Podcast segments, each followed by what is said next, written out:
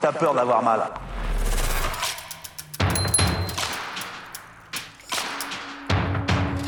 C'est une trompette.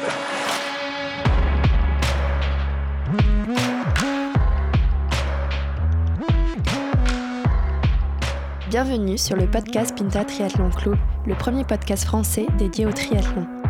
Dans chaque épisode du PPTC, vous retrouverez des interviews, des conseils et des actualités sur l'univers du triathlon. Bonne écoute «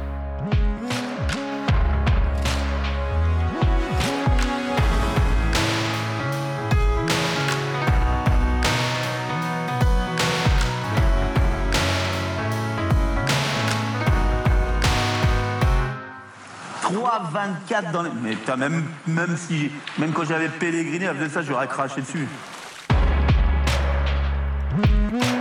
Bienvenue sur le podcast du PPTC, le premier podcast français dédié au triathlon. Aujourd'hui, nous avons décidé de, de parler de ce que tous les triathlètes redoutent, euh, mais ne parlent jamais. Euh, je ne fais pas référence à la nage en bassin, à l'entraînement, euh, ça c'est easy, mais à la nage en eau libre. Euh, et pour parler de ce sujet brûlant, je suis accompagné de, de l'expert du club en natation, Olivier. Et oui, c'est bien moi, bonjour à tous. Bonjour Olivier. Et, et d'un de nos deux bretons, c'est le quota, il en faut toujours un euh, dans le podcast, euh, c'est Mélène ce soir. Euh, monsieur, bonsoir.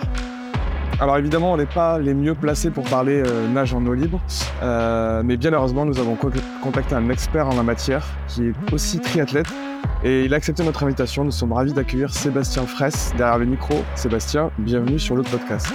Mais merci, bonjour à tous. Euh, avant de, de commencer et de rentrer dans, dans le vif du sujet, on souhaitait aborder ta, ta carrière euh, de, nageur et, euh, et, et après de, triathlète. Mais est-ce que tu peux d'abord te, te présenter auprès de nos, nos auditeurs et auditrices qui ne te connaissent pas? Oui, ben, bonjour, euh, donc euh, re, hein. Euh, Sébastien Fraisse, donc ancien nageur, puisque j'ai commencé par la natation initialement pour apprendre à nager, et puis après ça a évolué vers la natation en compétition, vers l'eau libre en compétition, et à la fin, au, fil des connaissances avec les personnes qui habitent autour des, piscines et des entraînements, j'ai basculé un peu dans, le triathlon, d'abord par challenge en me lançant la- en défi l'Ironman de, Lanzarote. Et puis en ayant un peu accroché et puis ayant pris le, virus, ça a continué pour, pour euh, se lancer dans une petite carrière en triathlon. C'était pas forcément prévu au départ. Donc voilà, un, un passif assez classique, euh, nageur en bassin, euh, une bascule en eau libre, euh, une période où c'est devenu une discipline un peu olympique. Et puis après, euh, une fois que ça s'est arrêté, euh, j'ai voulu continuer le sport et ça a basculé dans, dans le triathlon qui est sacrément addictif quand même. Voilà. Et du Bon, coup, aujourd'hui- euh, du coup ouais, première question pour toi. Déjà, euh, pour euh, reprendre un petit peu l'introduction de Thibaut, je suis très très mauvais en natation. Je déteste ça. Donc, euh, à, toi de réussir à, me convaincre et à me faire changer. Mais euh, la, première question que j'avais, c'est un point que tu abordais là très rapidement. Au final, tu as commencé par la nage. Tu avais déjà un très bon niveau sur, euh, sur la nage. Tu avais déjà gagné quelques, quelques, quelques épreuves euh, assez, assez renommées. Et tu t'es mis dans le triathlon, sur le triathlon. Pourquoi est-ce que ça a commencé à t'intéresser? C'était pour varier un petit peu les sports ou tu te cherchais encore? C'était quoi la raison principale? Ça a commencé bien avant euh, que je me mette vraiment au triathlon. Euh, J'étais dans un club à, Versailles, il y avait une bonne synergie entre le club de natation et le club de triathlon. Euh, J'avais rencontré des personnes qui, qui gravitent hein, dans le milieu en Ile-de-France, Fabien Combalusier, Xavier Garcin, Olivier Constantin, mon ancien entraîneur Jonathan Triouen, qui, maintenant est- n'est plus là. Mais déjà quand je nageais, ils étaient dans la ligne d'eau à côté. Et à un moment donné, la natation, bon, je pense que tout le monde sera d'accord, il y a une certaine lassitude qui était venue. Euh, j'ai failli arrêter. En fait, c'est en, j'ai retrouvé le goût en préparant l'aquathlon de Vittel un peu sur un hiver. Voilà, donc il y a pas mal de jeunes qui sont passés. C'est un format où il y a série, quart de finale, demi-finale, euh, finale sur euh, ces 250 mètres en natation, 1000 mètres à pied là, sur des tours qui s'enchaînent sur la, la journée. Et c'est une période où j'en avais un peu marre de nager. Je commence à regarder sur le triathlon et en allant courir, euh, alors je détestais ça. Euh, mais en allant courir de temps en temps, c'était un peu plus ludique, ça apportait quand même un complément sur le plan physiologique. Et d'un coup, ça m'a fait passer un gros cap en natation, ce qui n'était pas du tout prévu. Donc euh, j'ai continué après à nager. Et ça, c'était euh, en 2000, 2007 de mémoire. Du coup, ça veut dire que pour toi, le, le- le gap que tu as réussi à avoir en natation, c'est lié à la course à pied C'est ça que tu disais? Oui, parce que ça m'a permis de décaler pas mal de seuils VMA. Je pense qu'aujourd'hui, il y, a- il y a beaucoup de- d'entraîneurs qui font euh, ces, ces disciplines euh, croisées. Euh, historiquement, avant, on segmentait, hein, que ce soit en vélo, euh, les cyclistes, on leur interdisait de courir ou autre. Maintenant, euh, Moi, je le vois, j'ai nagé au Pôle France à Toulouse, ou même en, haut niveau natation, ils font de la musculation, ils font du fitness, ils font des sports de combat. Il y a même une année, je les avais un peu initiés, on avait fait un col à vélo, voilà, début, reprise, plateau de Bay, top chrono. on avait fait trois sorties à vélo ensemble, le groupe était parti, plateau de Bay à bloc. une autre année, moi j'avais arrêté de nager, l'entraîneur du pôle, il avait dit, ben, on se fait un défi sur un 1000 à pied.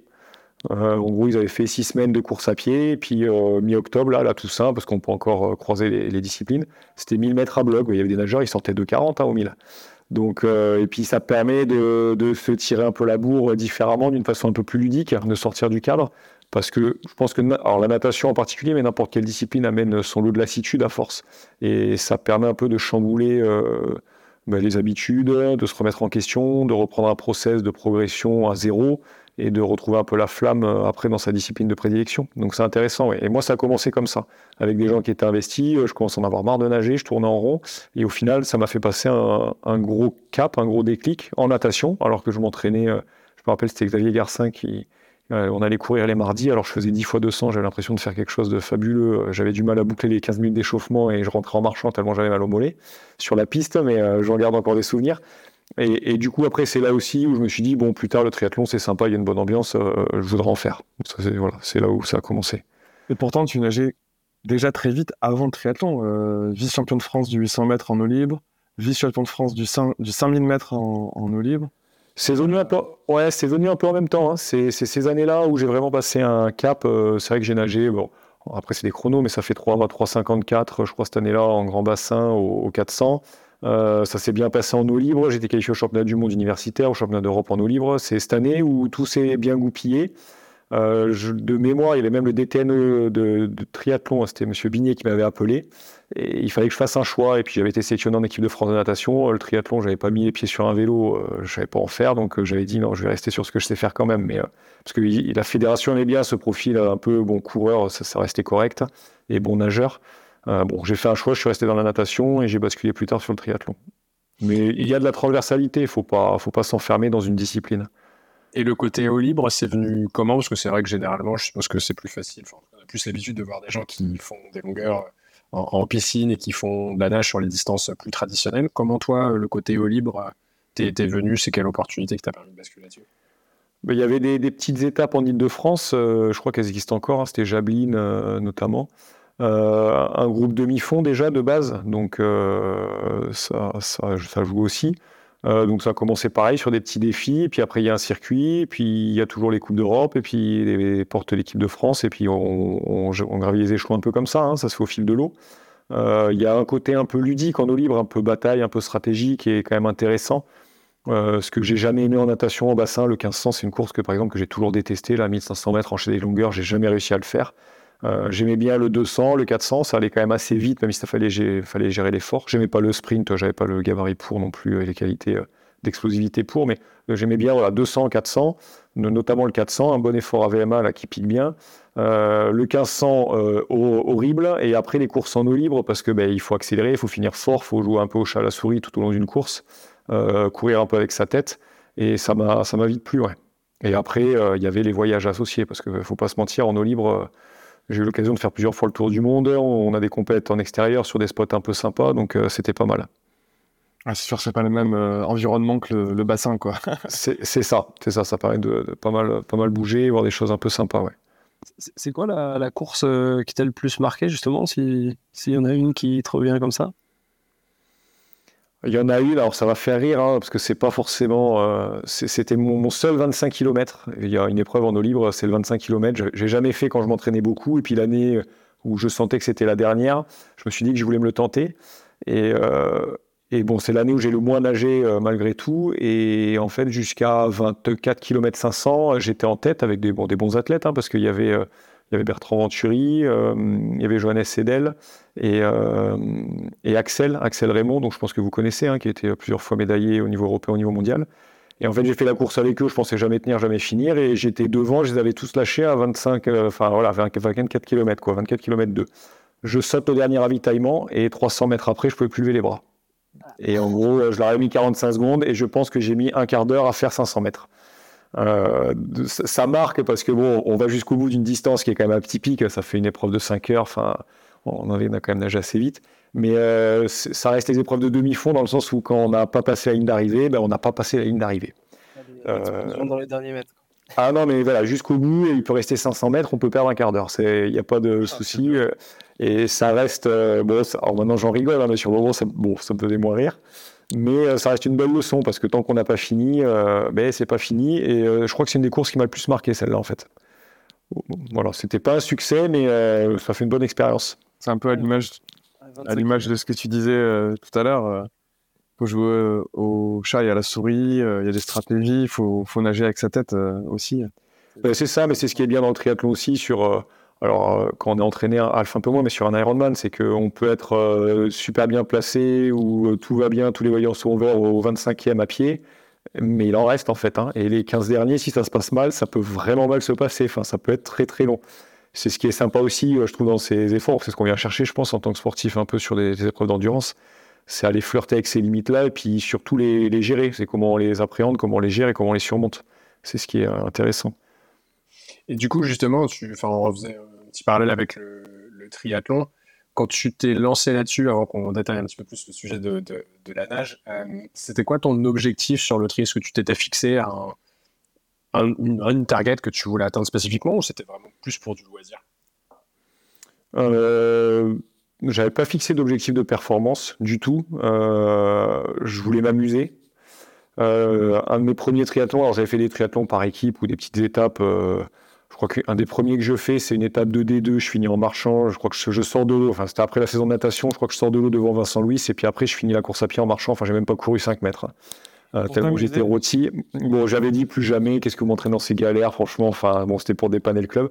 Et après, bon, voilà, je m'étais, je m'étais engagé sur l'Ironman de Lanzarote, c'est quand même là où ça a démarré, et c'est pareil, en fait, c'est-à-dire que euh, je m'en souviens, au, au 30e, euh, je marchais alors que j'avais quand même bah, bien nagé, je crois que j'étais sorti premier de l'eau même avec les pros. Euh, j'avais quand même assez bien roulé parce que j'avais été à, je sais pas, une demi-heure de temps des, pros. Et à pied, en fait, à pied au 30e kilomètre, j'en pouvais plus. Et, je me rappelle, ma femme et je lui ai dit ou tu finis avec moi ou j'arrête, je pose mon dossard parce que, enfin voilà, ces conneries. Euh, qu'est-ce que je fais là? Je m'étais dit, qu'est-ce que je fais là? Je me rappelle m'être assis et m'être dit, mais qu'est-ce que tu t'es inscrit là-dedans? Mais il faut vraiment être débile, vous me pardonnez le gros mot, mais pour faire ça. Et au final, ben, on replonge après quoi, hein. on y retourne, alors que pendant une heure, je me suis dit, mais t'as rien à prouver à toi-même, c'était pour t'amuser, au final, c'est une galère monumentale ce truc. Euh, 10 bornes à marcher, euh, c'est long quand même. Donc euh, ça, voilà, c'est le triathlon. Donc non, pas d'objectif de performance, m'amuser, me faire plaisir. Je pense que c'est ce qui m'a permis d'être au final assez performant. Euh, en abordant les courses euh, sans pression, euh, voilà, en faisant all-in, et puis après il se passe ce qui se passe. Et au final, quand on l'aborde comme ça, ça marche toujours mieux qu'en se fixant des objectifs de temps qui, ou de puissance ou autres qui aboutissent à rien et qui sont contre-productifs parce qu'on n'est pas libéré totalement. Et, c'est plus intéressant de le faire comme ça, ne, rien en attendre, juste tout donner. Voilà, donner le meilleur de soi-même, gérer au mieux sa course, prendre des risques mais pas trop. Et puis après, il se passe ce qui se passe. Hein. Il y a des choses qu'on maîtrise pas. Et c'est euh, en y allant sans pression que tu sors de l'eau avant Vincent Louis et que tu deviens euh, champion du monde euh, en distance, quoi. Alors je suis pas, je fais, oui, je fais top 10 au championnat du monde. Non, non, je fais pas. Ben, après, il y a de l'entraînement. Hein. Faut, faut pas, faut pas rêver non plus, c'est sûr. Mais euh, faut pas trop en faire, faut pas en faire trop peu. et je pense que ça ne marche que si on prend du plaisir. je pense que c'est une, une, constante. Tous ceux qui sont quand même à haut niveau ou autre, ils trouvent du plaisir dans l'entraînement, dans le fait de progresser autant que dans la compétition. La compétition, c'est la cerise sur le gâteau, mais il y a tout ce qu'on construit euh, avec euh, un groupe, avec un entraîneur, avec euh, ces marges de progression, les barrières qu'on pensait inatteignables, qu'on arrive à franchir quand on s'y attend pas, parce que c'est souvent quand on l'a en tête qu'on bute dessus, et puis le jour où on se dit on lâche prise, ben pof, d'un coup ça tombe, et puis pas qu'un peu souvent. Donc c'est là où on se rend compte du, poids mental sur, sur, une performance. Donc non, il y, y, a de l'entraînement. Après, euh, il, faut, il faut le mesurer, il faut garder un certain équilibre de vie parce que ça reste un sport, enfin, et, les sports d'endurance en général, assez usants. Donc, il faut pas l'oublier quand même. Et euh, il y en a beaucoup qui se brûlent les ailes à petit feu. J'avais vu une interview de, Romain Bardet, c'était assez intéressant. Il, il, avait expliqué sa progression sur AG2R. Chaque année, il en rajoutait un peu. Bah, jusqu'au moment où en fait le corps il peut pas progresser en en rajoutant un peu. Il faut faire différent, différemment, euh, avoir une autre approche et c'est là où il a changé d'équipe et, et il a retrouvé du plaisir parce qu'en rajouter toujours une couche, euh, ça ne marche pas. Voilà, les années se cumulent, mais il faut, changer le process un peu. Donc euh, non, il n'y a, pas de magie, il y suffit pas de mettre euh, monter sur le vélo et ça roule tout seul, c'est pas vrai. Maintenant, c'est pas vrai non plus qu'en en faisant plus ou en en faisant des tonnes, on est très performant. Voilà, il y a la vérité, elle est quelque part entre les deux. C'est un équilibre à trouver. Très bien. si on s'intéressait maintenant à euh, la nage en eau libre, euh, à proprement parler, c'est un peu la, raison aussi pour, pour laquelle on, a, souhaité t'inviter et, discuter avec toi un, petit peu plus. quels sont tes, conseils pour s'entraîner en eau libre? Qu'est-ce qu'on doit travailler pour, pour nager efficacement en eau libre? Alors, je, je, euh, je vais peut-être casser quelques mythes hein, ce soir. Euh, enfin, Vas-y. On va regarder. Euh, non, alors je pense qu'il n'y a pas de généralité. il ne faut pas croire qu'il y a une solution miracle, c'est pas vrai. Il y a des, process un peu adaptés selon les, niveaux qu'on a, selon ce qu'on est capable de faire sur 400. C'est-à-dire que quelqu'un qui est au-delà des 6 ou 630 au 400, il faut qu'il progresse techniquement en termes de gainage, qu'il prenne de l'eau. Il y a des gammes ou des, choses à faire faut pas s'imaginer dans l'eau qu'on puisse progresser avec euh, un ou deux entraînements par semaine toute l'année. Euh, voilà. Et non mais ou alors, ou alors, euh, on peut faire deux séances dans l'eau, mais à côté, il faut avoir une séance de renforcement musculaire très spécifique sur le haut du corps et sur les bras, parce que ça reste un sport d'endurance de force, et il faut avoir de la force dans les triceps, dans les épaules, dans les deltoïdes, dans les dorsaux. ça s'invente pas ça.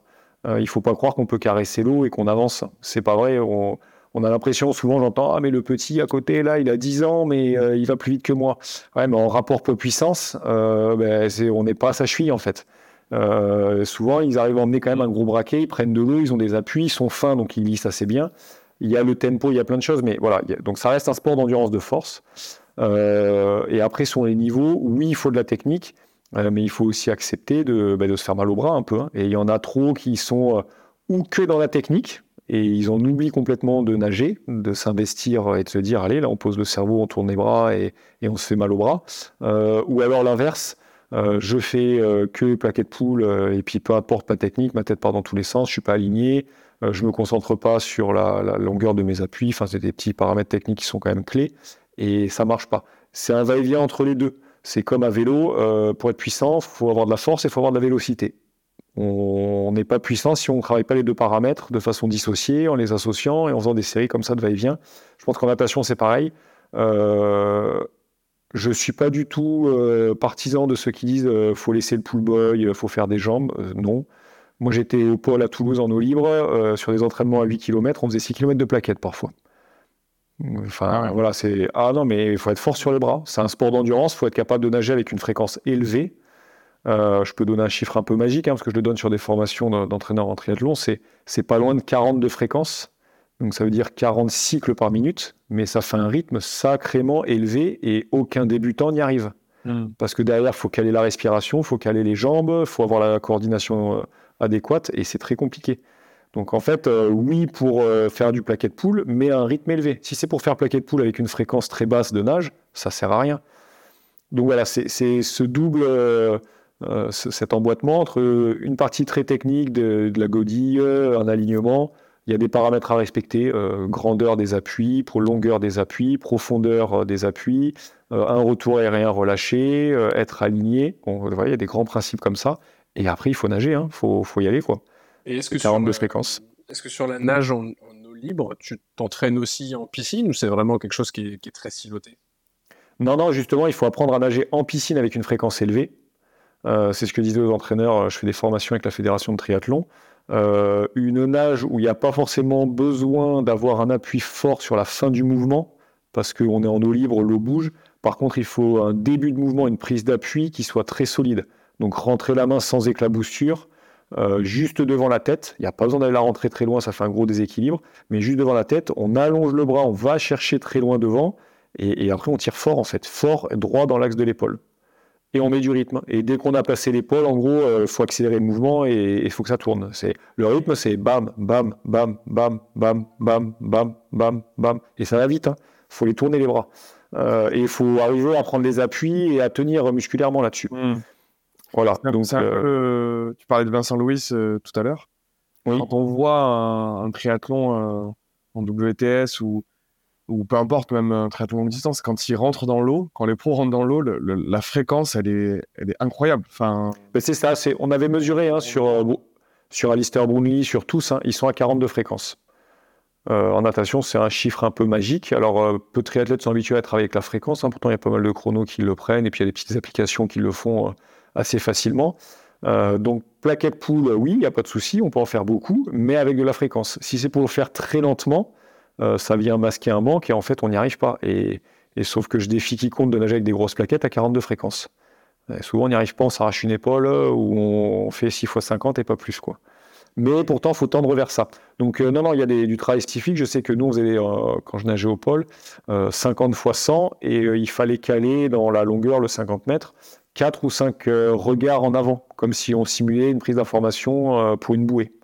Parce que c'est pareil, le fait de lever la tête et faire une espèce de demi-mouvement de, water polo, ça vient euh, un peu changer l'équilibre dans l'eau, euh, ça vient faire couler les jambes, et il faut ben, forcer un peu plus sur le battement ou bien rentrer la tête, euh, retrouver un équilibre pour nager le plus à plat possible et retrouver de la vitesse. Sinon, on a tendance à nager debout ou avoir un peu plus mal au dos.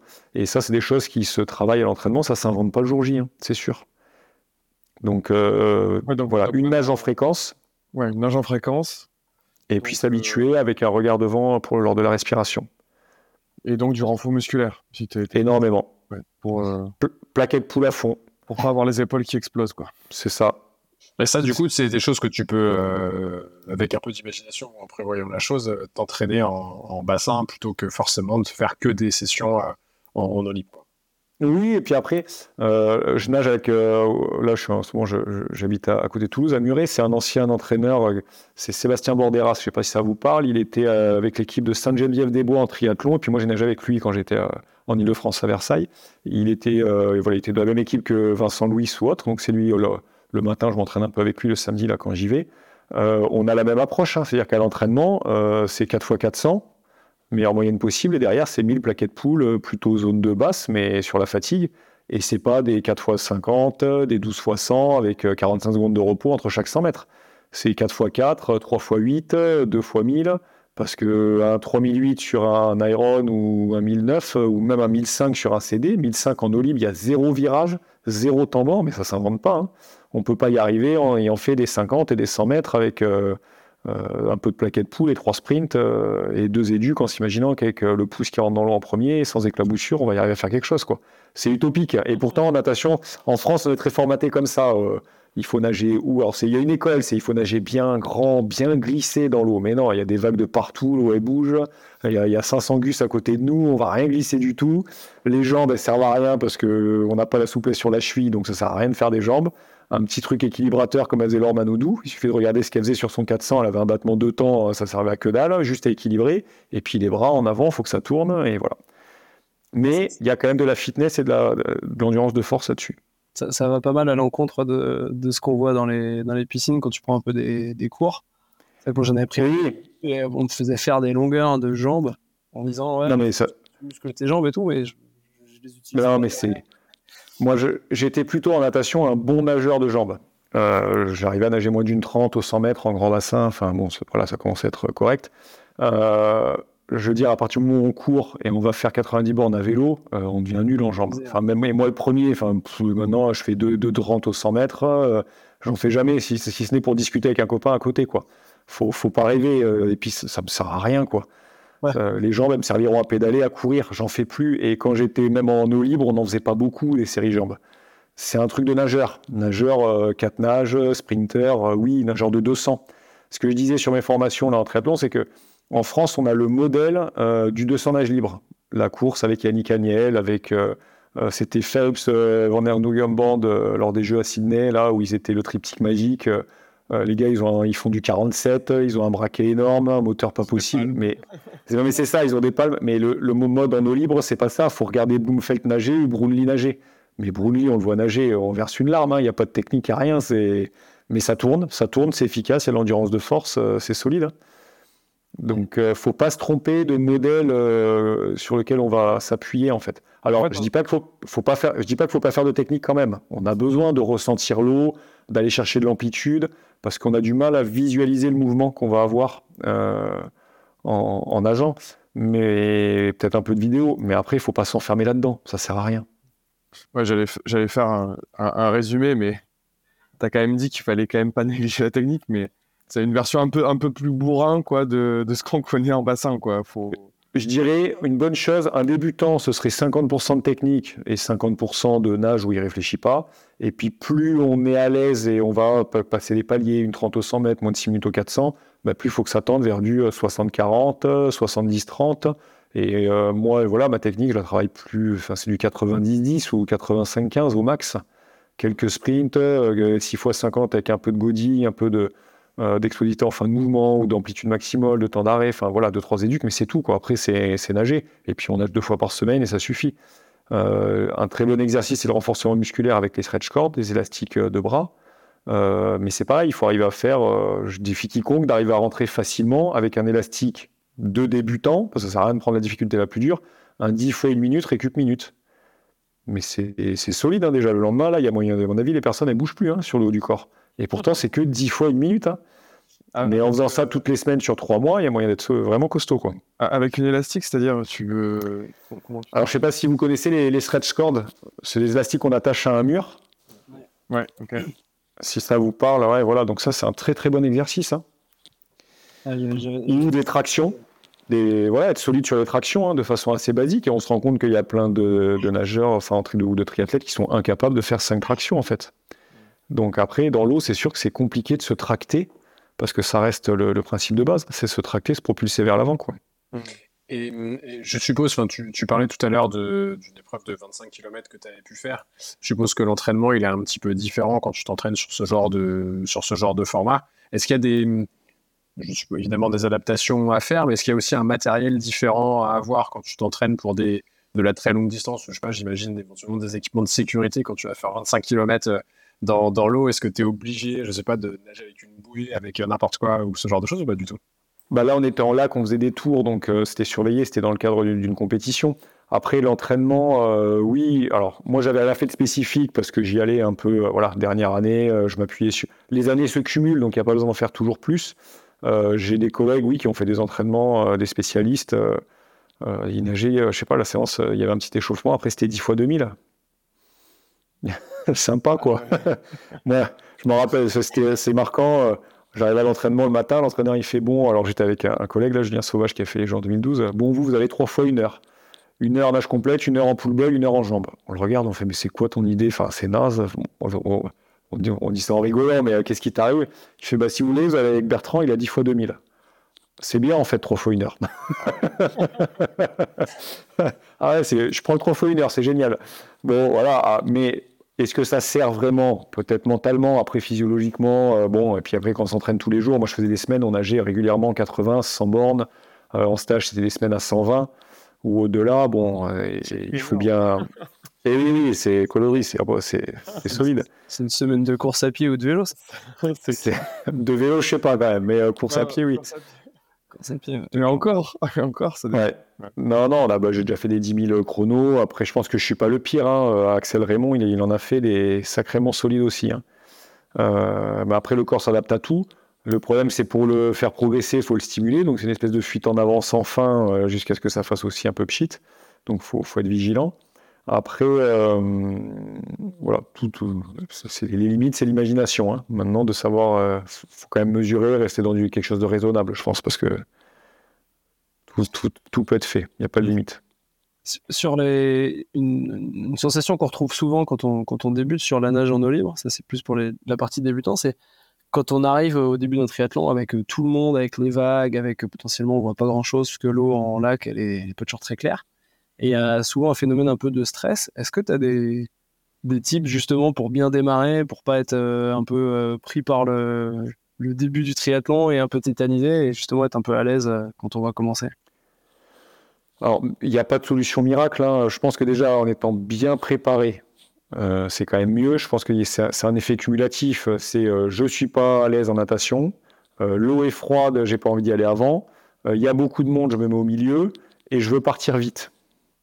Pour euh, voilà, je profite des pieds le plus longtemps possible. Bon, à la fin, ça peut pas marcher. Euh, je pense qu'en étant préparé, en se disant que c'est pas dans les trois premières minutes qu'on va gagner euh, trois places ou perdre la course et en prenant le temps de poser la nage, en acceptant de laisser partir trois pauvres pieds devant qui de toute façon ne créent aucune vague au final ou très peu, à part nous gêner, nous faire boire la tasse, en l'abordant de façon un peu plus détendue. ça permet d'en profiter un peu plus, de poser la nage, de s'allonger, d'avoir ben, une partie de course progressive. Ça reste toujours plus intéressant sur le plan physiologique. Je suis toujours très surpris, moi, sur les courses, de voir comment en triathlon ça part vite. Euh, moi, je, me rappelle avoir pris des départs, je comprenais pas, les gens étaient énervés, excités. Euh, et c'est toujours un moment un peu de stress. Hein, euh, voilà, c'est des moments que j'aime pas trop parce que ça part à fond. certains, moi, je, veux dire, je nageais quand même 3,50 au 400 en grand bassin, donc ça fait, il faut nager 57,5 sur 400. Il n'y en a pas des masses en France qui ont réussi à les rentrer. Sur des départs en triathlon à 400 mètres, j'ai du monde autour. Je ne comprends pas en fait, euh, mais j'ai toujours été surpris. Je me suis dit à quoi ça sert? On part sur, euh, moi sur Alf, sur 4 heures d'effort, mais même sur un CD, ça fait 2h30, 2h, 2h30, certains plus. Et, sur les 4 premières minutes, les gens ils se mettent minables, mais, mais c'est pas ça l'effort en fait, ça sert à rien quoi. Euh, faut... Bah oui, sauf que c'est de l'énergie qui manque et qu'on paye x10 à la fin de la course on n'est pas sur du sprint, voilà, sur, sur de la B1, j'entends, euh, c'est sûr, hein, c'est le passage de la première bouée qui est, qui est majeur. Sur du sport amateur où l'idée c'est de se faire plaisir, faire une course à la hauteur de son potentiel, mais les dix premières minutes, on s'en fiche, mais alors euh, royalement, il faut prendre le temps de poser la nage et quitte à accélérer, puis rattraper progressivement les, personnes, et on prend d'autant plus de plaisir.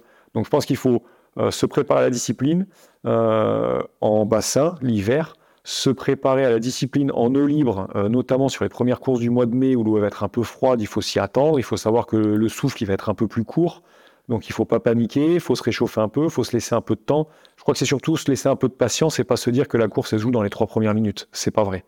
Il euh, faut se laisser le temps de monter euh, progressivement en route au bout de 2-3 minutes et, derrière, souvent, ben, le corps il progressivement. plutôt que de, tétaniser ou autre, ben, on, est à l'aise et on est d'autant plus rapide. Ce que tu disais justement sur les pieds, euh, le fait de prendre les pieds, on parle souvent potentiellement d'aspiration euh, aussi en natation. Vaut mieux peut-être laisser partir un peu les pieds et, tant pis, on, prendra la vague d'après ou alors on prend le temps de poser la natte justement. Bah, disons que c'est traître parce que si ça va trop vite, on peut les tenir, mais on se grille des cartouches pour la suite de la course. Et il faut, voilà, ça peut être intéressant de prendre des pieds pour les caps euh, si c'est la bonne allure, où on est à l'aise. Mais si ça va trop vite, euh, ben, c'est pas bon. On se grille, et puis après, quand on les perd, par contre, euh, ou même à la transition, euh, on est carbonisé, et puis on passe 20 minutes à s'en remettre sur le vélo. Donc c'est à double tranchant. le gain, il y est, parce que je pense qu'il peut y avoir 2-3 secondes de 100 mètres, hein, le fait de peut-être moins paniquer avec du monde autour, ainsi de suite. Mais de, là à dire je les prends à tout prix, peu importe le niveau, quoi qu'il en coûte, entre guillemets, c'est pas bon, c'est pas la bonne stratégie, ça. Et une fois que tu es parti, sujet aussi euh, en Olympe, c'est comment est-ce que tu arrives à t'orienter correctement? C'est vraiment uniquement par le regard ou tu as des, des, techniques euh, quelconques que tu pourrais partager? Ah, Je peux rien dire là. non, non, ça, ça se travaille. Euh, il faut. alors, ça demande un peu d'expérience ou fixer un point. donc, on prend la bouée on regarde où elle est. Euh, et quand on est sur la plage, on, regarde le cap le plus droit entre la bouée et un point sur la berge euh, au-delà de repères. Et il faut que les deux soient alignés. Ça veut dire, enfin, je sais pas si c'est clair là d'expliquer. Oui, oui, exactement.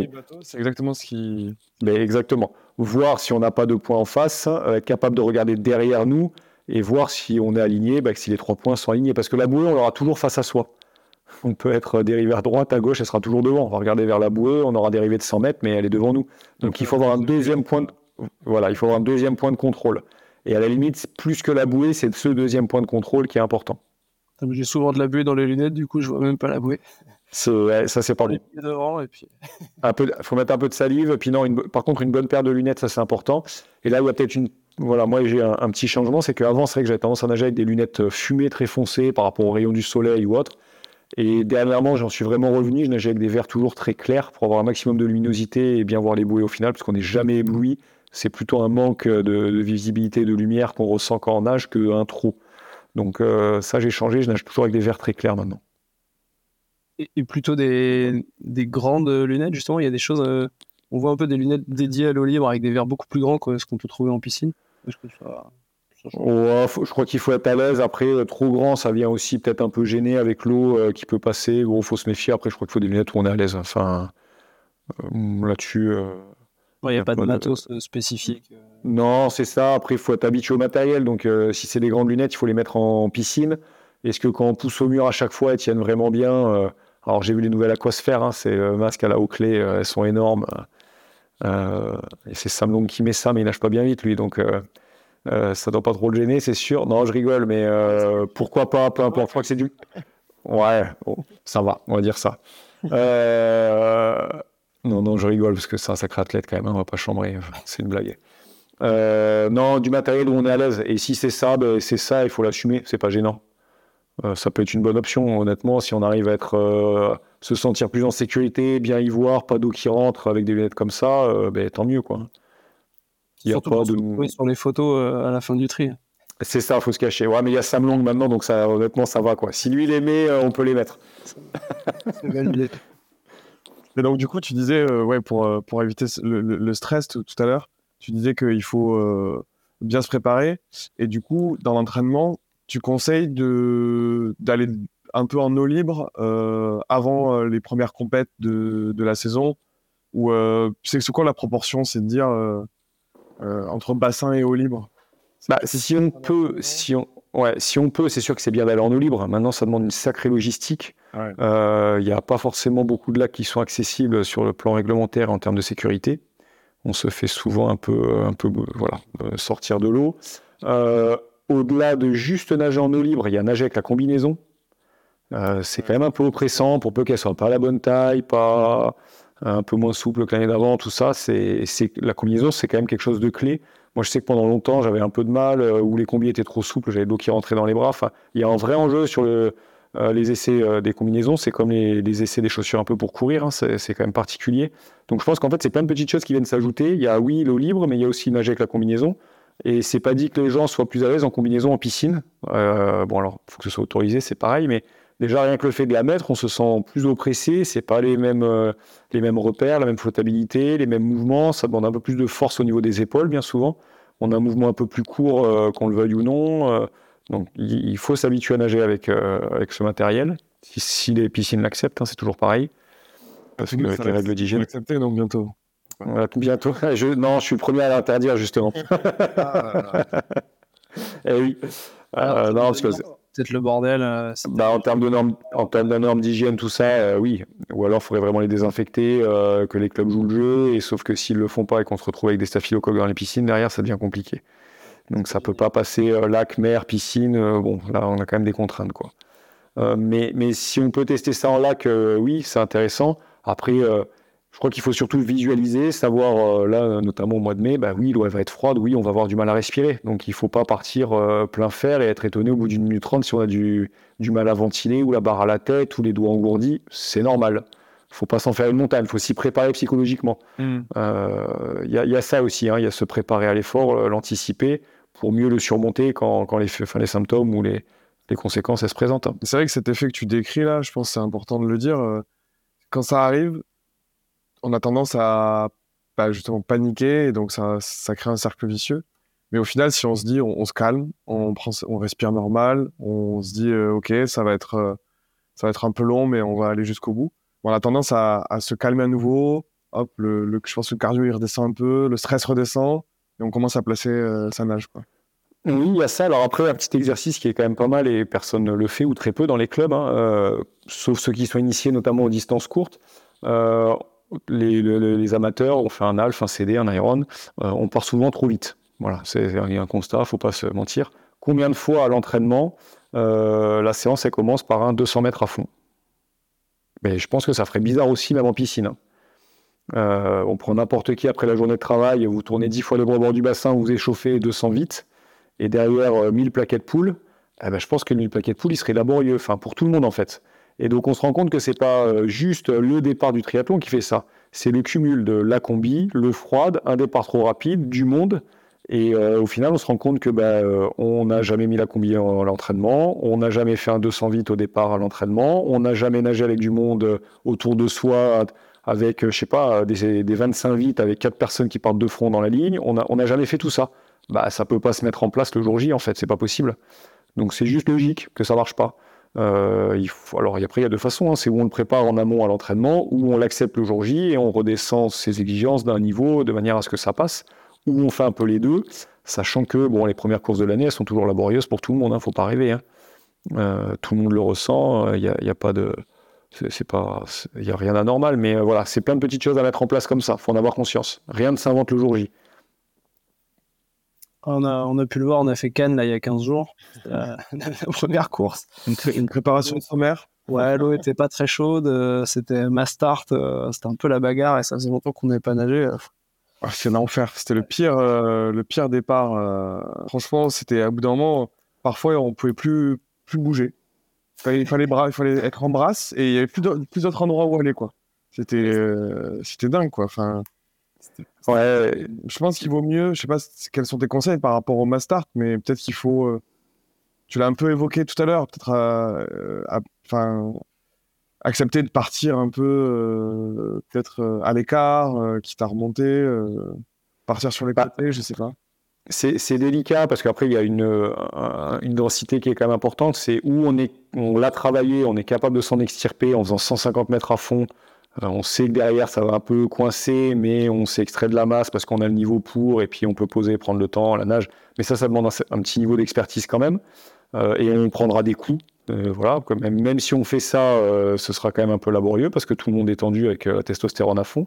Ou alors, effectivement, on se met sur un côté, on s'excentre un peu, on part, ça sert à rien de laisser passer les gens non plus, hein, mais on se met euh, complètement sur le bord, euh, on part euh, à son rythme, et puis on, accélère au bout de 200-300 mètres, et par contre après il faut maintenir un effort constant, parce que sinon on peut vite passer à travers quand même, donc faut, faut pas...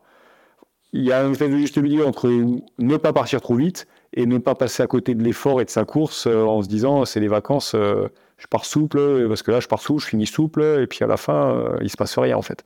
Donc euh, attention à ne pas partir sur un faux. On peut temporiser un petit peu, mais après, il faut avoir quelque chose de constant euh, sur la durée. Mais Cannes, euh, c'est les premières courses. Il y a Cannes, moi je vais à la Cano. bon, il fait souvent beau, mais c'est les premières courses qui font un peu bizarre pour tout le monde. hein, donc il faut, l'accepter. C'est les petits moments de réglage en sortie d'hiver. On n'est pas habitué aux intensités. À vélo, à la fin, elle coince un peu aussi parce que la position de chrono ou autre, on l'a pas forcément. Et puis à pied, ben, à pied, à ces allures-là, on n'a pas l'habitude d'avoir un effort qui est pas fractionné. C'est pareil, euh, ça coince un peu parfois. euh, mais c'est ce qui fait du bien. Et puis les prochaines courses, ça se passe souvent beaucoup mieux. Ah, moi, ça a coincé tout le semi. Hein. Ah, C'était des conditions particulières. et, et tu parlais de la, du passage de la bouée, justement, c'est un truc euh, qu'on ne travaille pas en piscine forcément. Euh, Est-ce qu'il y a des. faut se positionner par... un peu particulière Est-ce qu'il y a des, astuces un peu pour euh, améliorer ça Ou alors on, fait comme tout le monde, on suit et on verra. Non, je pense que quand il y a du monde, c'est pas mal de suivre. Ça sert à rien de, euh, de, de chercher midi à 14h. Après, moi, je préfère les prendre plutôt à l'extérieur pour pas me retrouver coincé dessous, euh, euh, voire la rater parce que quelqu'un a fermé la porte. Donc, je préfère quand même prendre un tout petit peu large, me laisser un peu de marge. Euh, souvent, ce qui fait bizarre, c'est repérer le changement de cap. Euh, on a l'impression de prendre les virages à 90 degrés, mais en fait, on fait plutôt 60. euh, Enfin, le 90, ça tourne sec, en fait. Donc, c'est ces petites habitudes-là. Après, euh, voilà, c'est très rapidement reprendre de la vitesse et reprendre un cap qui soit cohérent pour pas partir n'importe où, pour pas être complètement à l'arrêt. Donc souvent, ça, euh, voilà, il faut se préparer. C'est toujours le même, le même schéma, c'est se dire voilà, la bouée approche, euh, je risque d'avoir ou pas, ou ça continue tout droit et là il n'y a pas de sujet, ou alors je risque d'avoir un changement de cap. Euh, vers où je dois aller, euh, le soleil il est où, est-ce que je vais être ébloui, pas ébloui, qu'est-ce que je dois prendre comme repère, et ça se le visualiser euh, mentalement avant pour pour pas subir. Voilà. Déjà repérer un peu le parcours avant si on peut. Oui, ben oui, c'est mieux, oui. C'est mieux de savoir qu'il faut prendre les bouées épaule gauche plutôt qu'épaule droite, ça évite des, des soucis. On est plutôt de l'école de euh, demander sur le sable si on tourne. c'est ça. Ok, ça va être un bon, bon conseil ça, à travailler. Non, voilà, c'est visualiser, anticiper un peu, parce qu'après, dans l'eau, on perd tous nos repères. On peut, on peut demander à personne, on visualise rien, on est vraiment livré à nous-mêmes. C'est un Ah milieu ouais, un peu hostile. Bah, à Cannes, là, euh, tu parlais du soleil. euh, euh, dernière, euh, enfin, première bouée, pardon. Euh, on est face au soleil. Après, enfin, il faut brasser pour, euh, pour voir la bouée, commencer à, à voir le premier signe de la bouée et se remettre en crawl parce que sinon, je ne savais pas où j'allais, quoi, perso. Bah, c'est là, là où, ça se prépare un peu avant sur les plans, on l'anticipe et on se dit bon là c'était 90 degrés à droite, je pars par là, j'attends 3 minutes et au bout de 3 minutes il faut vraiment que j'ai ma trajectoire parce que sinon je suis pas bon. ou alors on perd du temps au début, mais il n'y a pas de vérité encore là. Hein. c'est un peu selon chacun, ça dépend des parcours. Parfois, les bourgers, les bouées, en plus, elles peuvent bouger. Euh, le soleil, 30 euh, euh, secondes avant, il peut y avoir un nuage, on voit super bien. 30 secondes après, ça se lève et on n'y voit plus rien. Enfin, voilà, c'est changeant. Il faut s'adapter, il faut s'y préparer, l'anticiper. Et, c'est sûr que c'est voilà, plus compliqué que à pied ou sur le vélo. Mais après, sur la course à pied, il y a des, similitudes. Hein. Souvent, on arrive sur le parcours à pied. On est parti le matin à 8h, on arrive à pied, il est midi, 13h, on s'est pas rendu compte qu'il fait 15 degrés de plus et qu'il fait 30 degrés qu'on se déshydrate, on n'a pas pensé à boire et puis c'est trop tard et, on le retrouve aussi. Et pas de bol, et au dixième, ça explose. Mais il n'y a pas de fatalité là non plus, il fallait anticiper. quoi. Et natation, c'est pareil, on est poussé à l'extrême, parce que milieu hostile, parce qu'on ne peut pas communiquer, il n'y a pas de ravitaillement, on est vraiment livré à nous-mêmes. Donc euh, voilà, c'est vrai que c'est une discipline qui demande euh, de s'y préparer, qui demande du temps pour s'entraîner parce que bah, faut aller à la piscine. C'est pas comme quand on prend ses baskets, qu'on court, on descend de chez soi. La, course à pied, c'est ce qu'il y a de plus rentable. Hein. Il n'y a pas de, de, souci là-dessus. Le vélo, ça prend du temps, mais grâce au home trainer, euh, euh, on peut quand même pas mal optimiser. Je dirais que la natation, on peut, ça peut être aller une, deux séances à la piscine, en hiver en tout cas, deux, on ne peut pas y couper. Et puis un gros, gros travail de gainage et renforcement musculaire sur le haut du corps. Et ça fait passer des, des bons caps, ça. Et est-ce que tu as éventuellement un, conseil sur euh, le, passage euh, au vélo après une nage qui peut être un peu intense? Est-ce que tu as des, pareil, des, petits, euh, des, des, petits tips à partager? Ben, Oui, se réalimenter le plus vite possible. Parce que mine de rien, on a passé du temps dans l'eau, dans la combinaison, alors ou à se déshydrater sans s'en rendre compte, ou à brûler de l'énergie. Il faut remettre le système digestif en route. Donc c'est vraiment à vélo. D'entrée de jeu, je me réalimente le plus tôt possible pas partir, alors pas partir trop fort, faut faire attention et c'est intéressant d'avoir un cardio à ce niveau-là parce que souvent on a les pulses euh, sacrément hautes ou au-delà de la cible qu'on va avoir sur le, parcours vélo. Il faut pas se dire je pars tout doucement, mais il faut se laisser 10 minutes pour les réguler et arriver à, la bonne cible au bout des 10 minutes. Quoi. Sinon, on va dans le mur euh, complet aussi. Donc euh, là aussi, le vélo, faut pas s'enflammer, faut se laisser un peu le temps, mais il faut arriver rapidement dans, les cibles. tant en termes de puissance pour ceux qui travaillent avec que, que de pulsation cardiaque pour ceux qui ont le, euh, le, capteur, de, le cardio. Et, ouais, et après, avoir l'adéquation entre les deux. C'est-à-dire que moi, je j'aime bien fonctionner avec les deux. Euh, mais ce qui fait foi, c'est pas le capteur de puissance, c'est mes pulses. Hein, parce que si je suis dans un jour pas bien, euh, je vais pas aller inventer ce que je peux pas sortir le jour J. Quoi. Donc pour moi, le cardio sur des efforts longs, avec des intervalles longs, ça reste quand même quelque chose d'important. Bon, le, capteur de puissance, il fait juste pleurer, quoi, si ça marche pas. Mais c'est plutôt une limite euh, haute, c'est-à-dire euh, par exemple un parcours comme Cannes où il y a des boss, de pas s'enflammer sur des petits coups de cul ou autre parce que là on grille des cartouches et ça sert à rien, on ne gagne pas un temps fou. Euh, voilà, le capteur il sert plutôt à se brider plutôt que se dire je dois cravacher. Si on doit rattraper du temps, on gagnera à pied derrière. De toute façon, il reste une, une bonne épreuve, un bon morceau. Euh, si on en a gardé sous le coude, on peut l'optimiser à ce moment-là. Et par contre, si on en a trop donné, ben, on paye l'addition et bien plus, de façon bien plus salée que ce qu'on a pu mettre euh, précédemment. Ça, c'est la spéciale Thibaut, ça. ça se paye cher, mais oui. sur le vélo, c'est. Ouais, en général, il est plus et il, met tout, il met tout sur le vélo, il oublie qu'il. Euh, oui. C'est ça, il faut se méfier, c'est un piège. C'est ce qui est bien dans le triathlon, hein, c'est ce qui c'est compliqué de faire une course parfaite en fait entre ces trois disciplines où on a une marge de tous, une marge de progression dans l'une, dans l'autre, euh, dans l'enchaînement des trois, dans la diététique, euh, dans la préparation. Il n'y a pas assez d'une vie hein, pour progresser. C'est ce qui rend le truc un peu addictif. Hein. Et tout à l'heure, tu nous parlais de ton épreuve euh, qui t'avait le plus marqué, qui était cette, épreuve de 25 km. Est-ce qu'il y a des, des qui t'ont, enfin des lieux sur les tris qui t'ont vraiment marqué, qu'éventuellement tu pourrais recommander euh, aux gens, enfin pour qu'ils puissent s'y inscrire, des, lieux, je sais pas, où avec la nage, parce que la vue était incroyable, ce genre de choses, des choses qui t'ont vraiment marqué ah, je, trouve que euh, j'aurais du mal à en ressortir un parce que, autant les épreuves en eau libre, en natation, je trouvais qu'elles étaient vraiment mal organisées, c'était pas terrible, ça rendait rien. Euh, autant je trouve en triathlon, il y a une vraie compétence, tous les organisateurs, ils, font ils arrivent à sortir des belles choses. Euh, j'aurais du mal à en dégager. Voilà, Lanzarote, j'y étais, mais c'est quand même sacrément des paysans. Je trouve que c'est une course à faire une fois dans sa vie. Euh, ça reste un Ironman, c'est sûr, mais euh, c'est quand même atypique. C'est, ouais, violent, c'est brutal, c'est dur, mais c'est beau de traverser ces champs de lave. Enfin, voilà, moi j'aimerais bien y retourner. C'est une épreuve que j'aimerais refaire parce qu'il y, y, a quand même quelque chose. bon, Kona, j'ai jamais été, mais je pense que c'est magique aussi. Et après, en France, on a, la chance. Je pense qu'une épreuve comme Cannes, j'ai jamais faite. Je devais la faire l'année du Covid, mais ça reste un truc vraiment sympa. Je pense à Royan. moi, Lacano, j'ai adoré. Le Frenchman, j'ai jamais fait, mais je pense qu'ils arrivent à créer quelque chose d'exceptionnel. Deauville aussi. le course au Mont-Saint-Michel. Enfin, je pense que il y a une vraie expertise à la faire tous des, beaux événements. Euh, donc j'aurais du mal à en ressortir quand même, parce que ça reste des choses assez sympas avec une communauté quand même euh, de triathlètes qui est, euh, qui est bien sympa aussi. Donc, Et à défaut, du coup, les prochaines épreuves auxquelles tu vas participer, c'est quoi?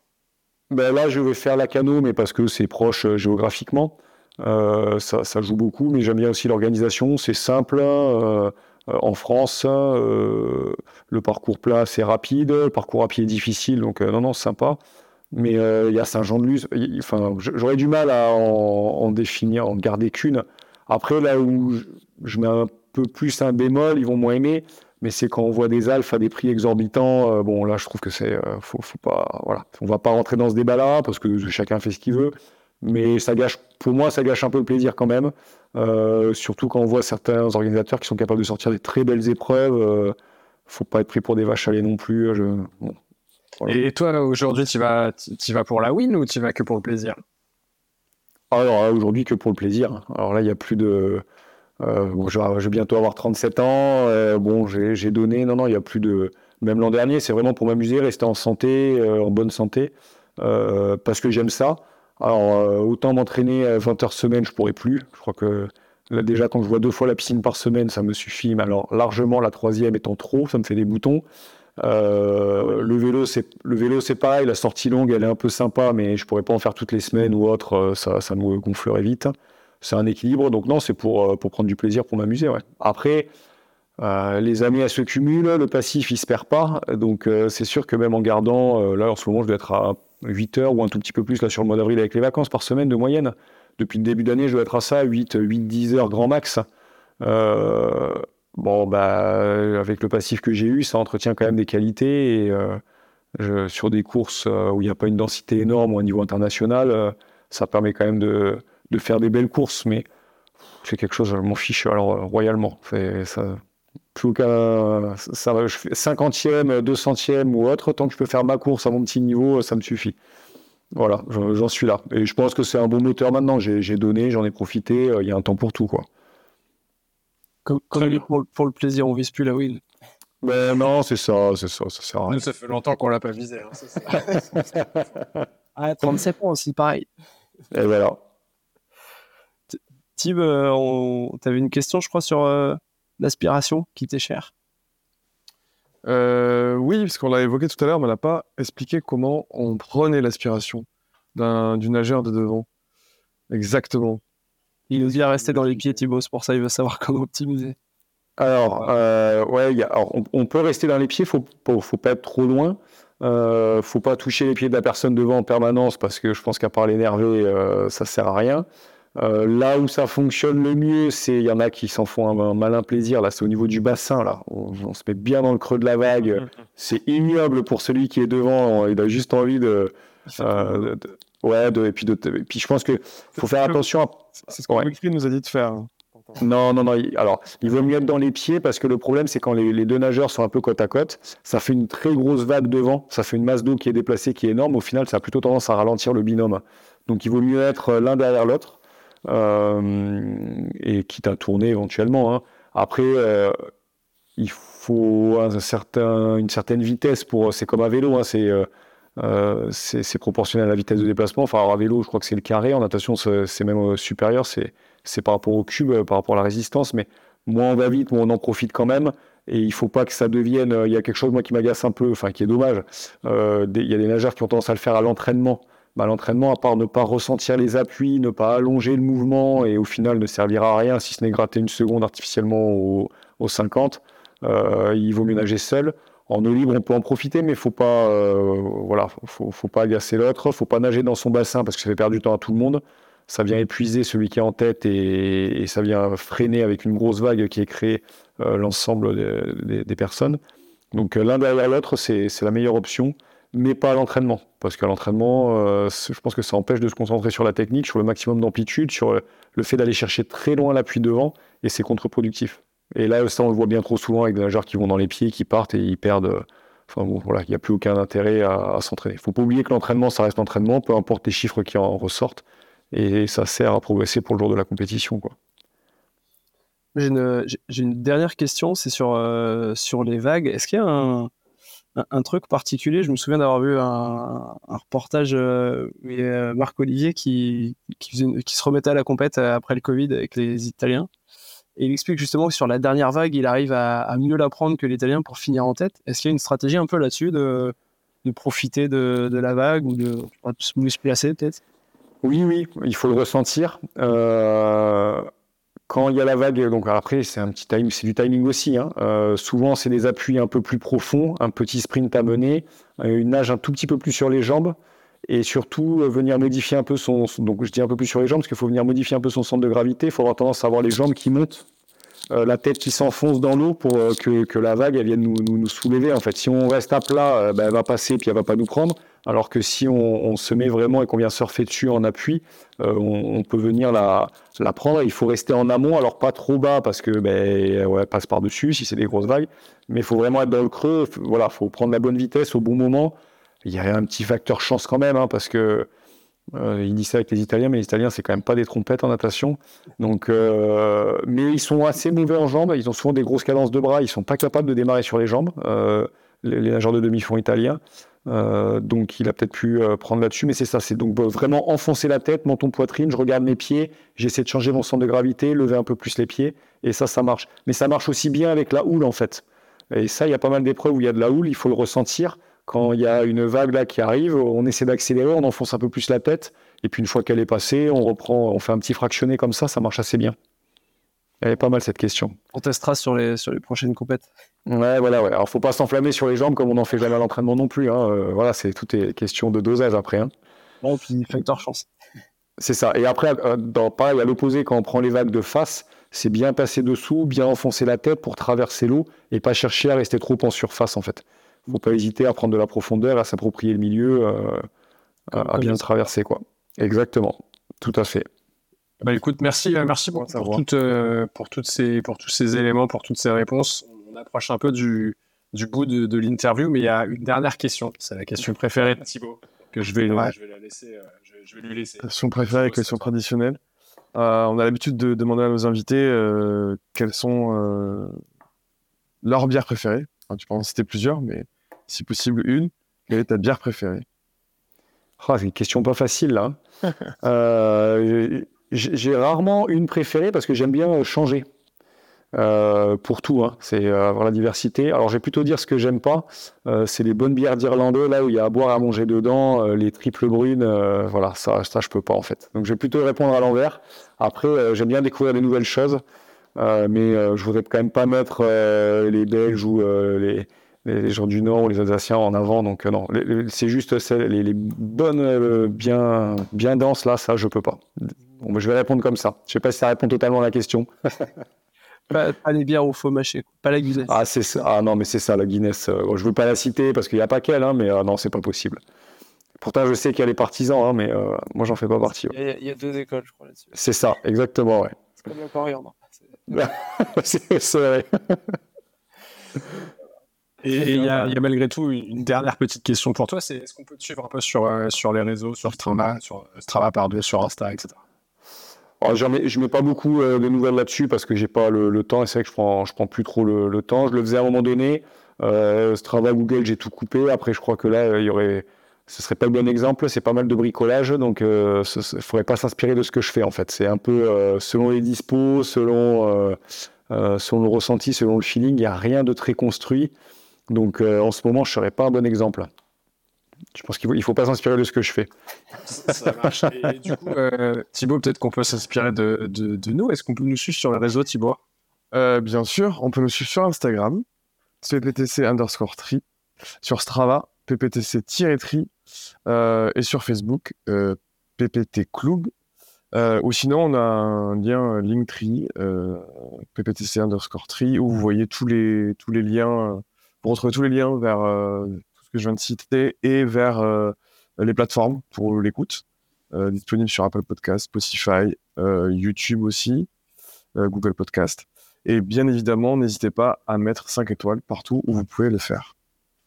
Très bien, c'était très complet Thibaut, félicitations, je crois que c'est la première fois que c'est aussi... la première fois où c'est aussi pro et professionnel. Quoi. Sans. Bah, c'est bien. Il n'y a rien. bon, et puis moi, il y aura des actus parce que sur les miens, il n'y a rien du tout, donc euh, ça sert à rien d'essayer de suivre quoi que ce soit. On n'est pas, on n'est pas les meilleurs non plus. c'est d'être bon. Bah, merci. merci. beaucoup en tout cas euh, pour euh, ton temps et pour ces conseils. Eh pas de souci. Merci à vous et puis au plaisir de se recroiser sur une course alors. Ouais, à, la fin. Au début aussi. Au début bien sûr. Non, mais c'était sympa, merci à vous. Ouais, merci beaucoup. Euh, N'oubliez pas que l'important, c'est les coups.